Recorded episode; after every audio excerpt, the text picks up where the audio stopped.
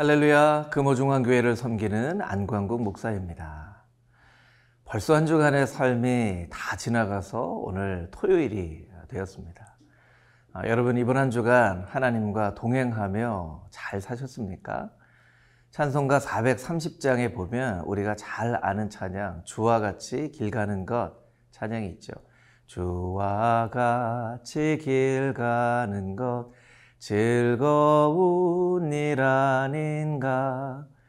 아, 여러분, 주와 같이 길 가는 것은 우리에게 참 즐거운 일이지만 한 주간 바쁜 삶을 다 살고 토요일이 되어 보면 한 주간 무엇을 하고 내가 살았지 하고 생각될 때가 많이 있습니다.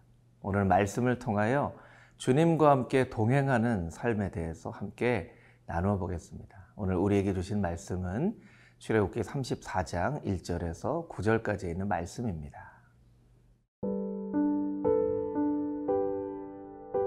출애굽기 34장 1절에서 9절 말씀입니다.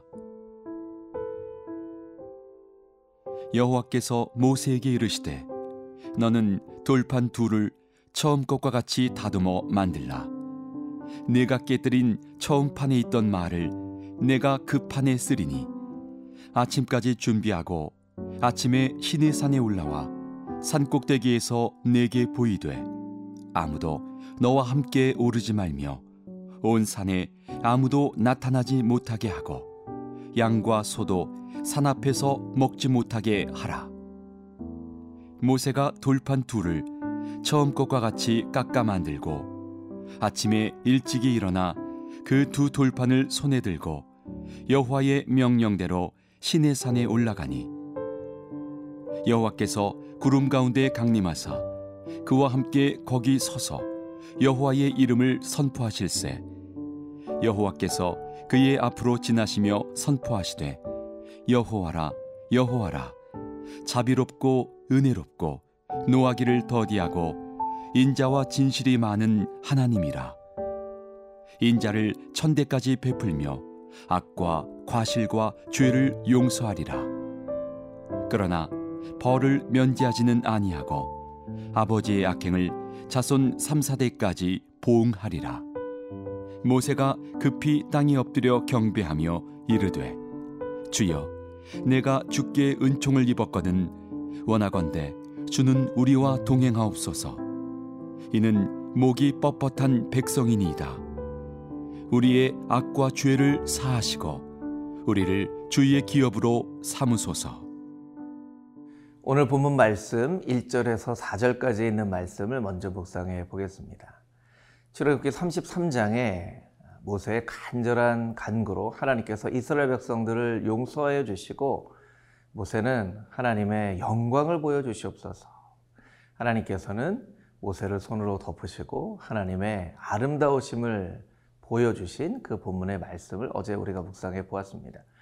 하나님께서는 이 모든 일들이 다 끝나고 난 이후에 모세에게 아, 너는 다시 산 꼭대기로 와서 나의 말씀을 받으라 라고 말씀하고 계십니다. 우리 1절 말씀 같이 한번 다시 읽어보겠습니다.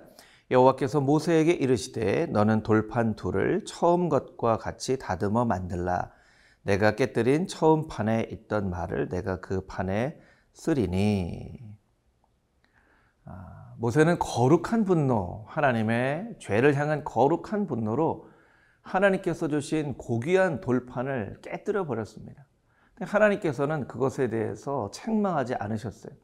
모세의 분노가 인간적인 분노가 아니라 하나님의 거룩한 분노였던 것을 아셨기 때문이죠. 그리고 하나님께서 모세에게 말씀하십니다. 너는 다시 올라와서 돌판을 준비하고 말씀을 받으라.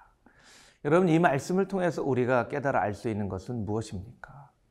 관계의 회복은 말씀의 회복으로부터 시작되어진다는 것입니다. 관계의 회복은 언약의 회복으로부터 시작되어지는 것이죠. 여러분 우리가 하나님과 늘 좋은 관계가 있기를 바라지만 우리가 때로는 하나님과 가까운 관계가 되기도 하고 여러 가지 이유로 멀어지기도 합니다. 여러분, 이 말씀을 듣고 계신 여러분 가운데 하나님과의 관계가 소원하여져서 멀어진 관계가 되어지신 분들이 혹시 있으십니까? 하나님과의 관계 회복은 말씀의 회복, 언약의 회복으로부터 시작되어진다는 것을 여러분 분명히 기억하십시오. 여러분 이 본문의 말씀을 통하여서 우리가 깨달을 수 있는 것은 무엇입니까? 관계 회복은 말씀의 회복으로부터 시작되어진다는 것입니다. 관계 회복은 언약의 회복, 약속의 회복으로부터 시작되어지는 거예요. 여러분 이 말씀을 듣고 있는 여러분 가운데 혹시 하나님과의 관계가 소원하여져서 멀어져 있는 분들이 있으십니까? 여러분 여러분에게 주신 하나님의 말씀이 분명히 있을 것입니다. 그 말씀을 곰곰이 묵상하며 생각해서 떠올리시기를 바랍니다. 그리고 그 말씀을 붙잡으십시오. 그 말씀이 회복되어져야 하나님과의 관계가 회복되어지는 것을 우리는 분명히 깨달아 알아야만 합니다. 또 여러분이 하나님 앞에 약속한 어떤 약속이 있습니까? 그 약속을 기억해 보십시오. 그리고 그 언약을 회복하십시오. 그러면 하나님과의 관계가 회복되어지게 될 것입니다. 하나님께서는 모세에게 말씀하십니다. 두 돌판을 가지고 올라오라. 3절 말씀에 보면 아무도 너와 함께 오르지 말며 온 산에 아무도 나타나지 못하게 하라 라고 말씀하고 있습니다. 이것은 이스라엘 백성들이 가까이 나오지 못하게 하라는 말씀이기도 하고 또 이 말씀 가운데 숨겨진 뜻은 아론으로 인하여 범죄하였기 때문에 아론이 하나님 앞에 나오지 못하도록 하라라고 아, 말씀하고 있는 것입니다. 여러분 우리가 죄를 가지고 하나님 앞에 나아가려고 할 때 하나님은 가까이 나오지 못하게 하십니다. 그리고 그의 죄의 문제를 먼저 하나님 앞에 내어놓게 하시는 것이죠. 그래서 우리가 하나님 앞에 나올 때는 먼저 하나님 나의 마음 가운데 있는 죄악을 돌아보고 하나님 앞에 먼저 내어놓습니다. 주님, 나에게 은혜를 베풀어 주셔서 용서해 주시옵소서 하고 고백함으로 하나님 앞에 나아가야만 하는 것입니다. 여러분, 하나님 앞에 죄를 고백하고 하나님 앞에 하나님의 말씀을 회복하여 그 관계가 회복되어지는 여러분 모두가 되기를 주님의 이름으로 축복합니다.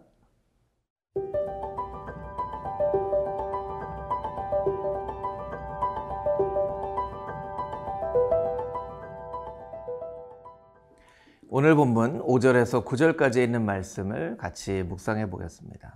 5절 이하에 있는 말씀을 보면 하나님께서 구름 가운데 강림하시고 여호와의 이름을 선포하셨다라고 말씀하고 계십니다.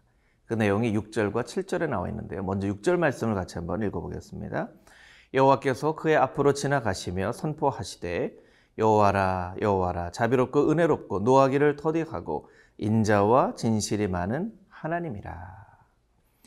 자비롭고 은혜롭고 노하기를 더디하고 인자하신 하나님, 용서하시는 하나님, 사랑의 하나님, 극률이 풍성하신 하나님을 말씀하고 계신 것입니다. 그런데 그 6절 아, 맨 마지막 구절에 보면 인자와 진실이 많은 하나님이라 라고 말씀하고 있습니다. 이 진실은 진리이죠, 진리. 음. 하나님은 인자하시기만 한 하나님이 아니라 진리의 하나님이십니다. 그래서 아, 요한복음 1장 14절 말씀 가운데 보면 이 땅 가운데 오신 예수 그리스도에 대하여 이렇게 이야기하고 있습니다. 말씀이 육신이 되어 우리 가운데 거하심에 우리가 그 영광을 보니 은혜와 진리가 충만하더라. 은혜와 진리. 은혜는 용서하는 것입니다. 진리는 분명한 기준이 되어지는 것이죠. 어찌 보면 이 두 가지는 서로 상반된 것입니다. 함께 어울릴 수 없게 느껴지는 것이죠. 어떻게 이 두 가지가 함께 공존할 수 있을까요? 그것이 바로 하나님의 신비입니다. 하나님은 분명한 원칙을 가지고 말씀을 가지고 율법으로 이스라엘 백성들에게 어떻게 살아가야 할지에 대한 분명한 기준을 말씀해 주고 계십니다. 그런데 때때로 우리가 연약하여 그 말씀을 지키지 못할 때에 하나님께서는 은혜를 베풀어 주신다는 것입니다. 존 스토트 목사님은 우리에게 이렇게 이야기를 합니다. 진리가 빠진 은혜는 아, 무능력하고 은혜가 빠진 진리는 무자비하다. 참 곰곰이 묵상해 볼 그런 명언이죠. 진리가 사라진 은혜는 힘이 없습니다. 왜냐하면 진실이 언제든 가장 힘이 있기 때문입니다.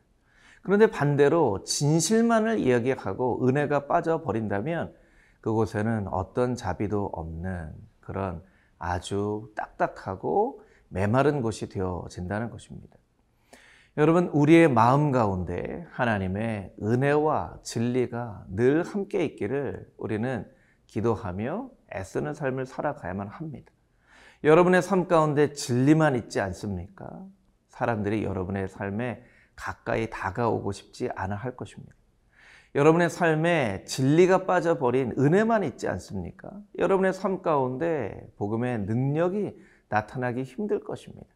그래서 언제나 우리가 이 은혜와 진리 이 두 가지를 함께 가지고 살아갈 수 있도록 하나님 앞에 기도해야 하는 것이죠. 우리 7절 말씀도 같이 한번 묵상해 볼까요? 인자를 천대까지 베풀며 악과 과실과 죄를 용서하리라.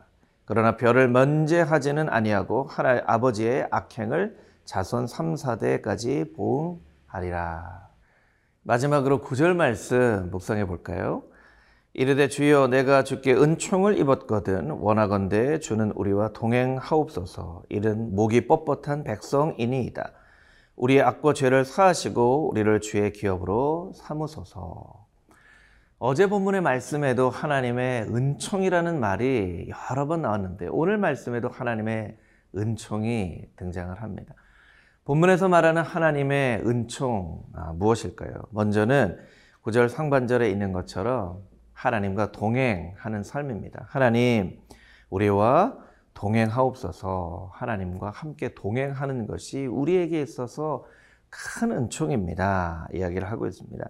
두 번째, 우리의 악과 죄를 사하여 주시옵소서.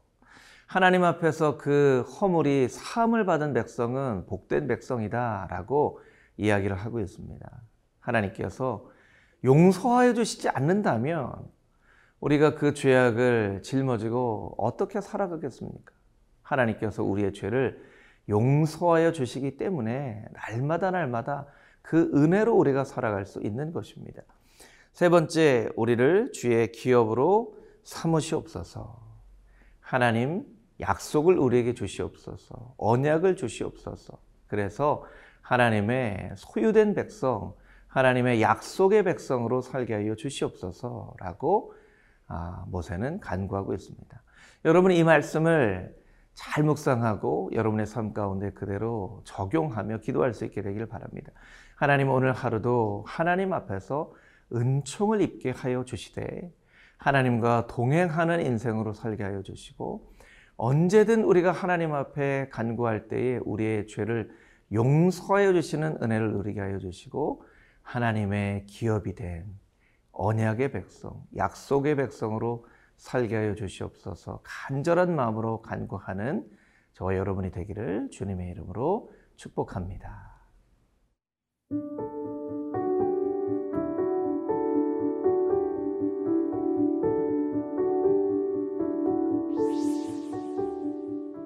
하나님, 큰 죄악을 범한 이스라엘 백성들이 하나님 앞에 다시 한번 은총을 입어 하나님과 동행하는 은총을 죄가 사하여지는 은총을 하나님의 언약이 회복되어지는 은총을 누리게 하신 그 은혜를 기억하며 간절한 마음으로 간구하오니 동일한 은혜를 베풀어 주시고 하나님과 관계가 멀어져 있는 우리의 삶 가운데 언약의 회복, 약속의 회복을 통하여 하나님과의 관계가 회복되어지는 복된 하루가 되게 하여 주시옵소서.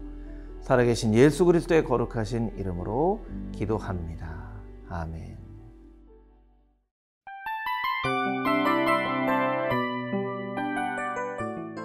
이 프로그램은 청취자 여러분의 소중한 후원으로 제작됩니다.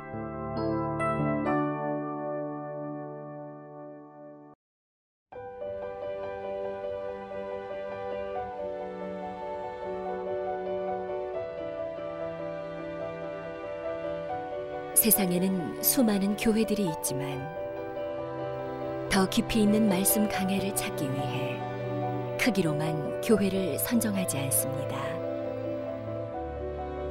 보다 좋은 영적 콘텐츠를 더 많이 나누기 위해 방송비를 받지 않습니다. 1년 365일 복음만 전하고 싶어서 우리는 광고를 하지 않습니다. 온누리의 복음을 땅끝까지